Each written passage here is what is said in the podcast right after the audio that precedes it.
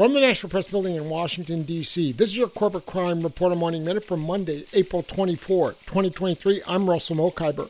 Stanley Black & Decker has issued a recall of 2.2 million DeWalt, Stanley, and Craftsman fiberglass sledgehammers due to the risk of injury to users.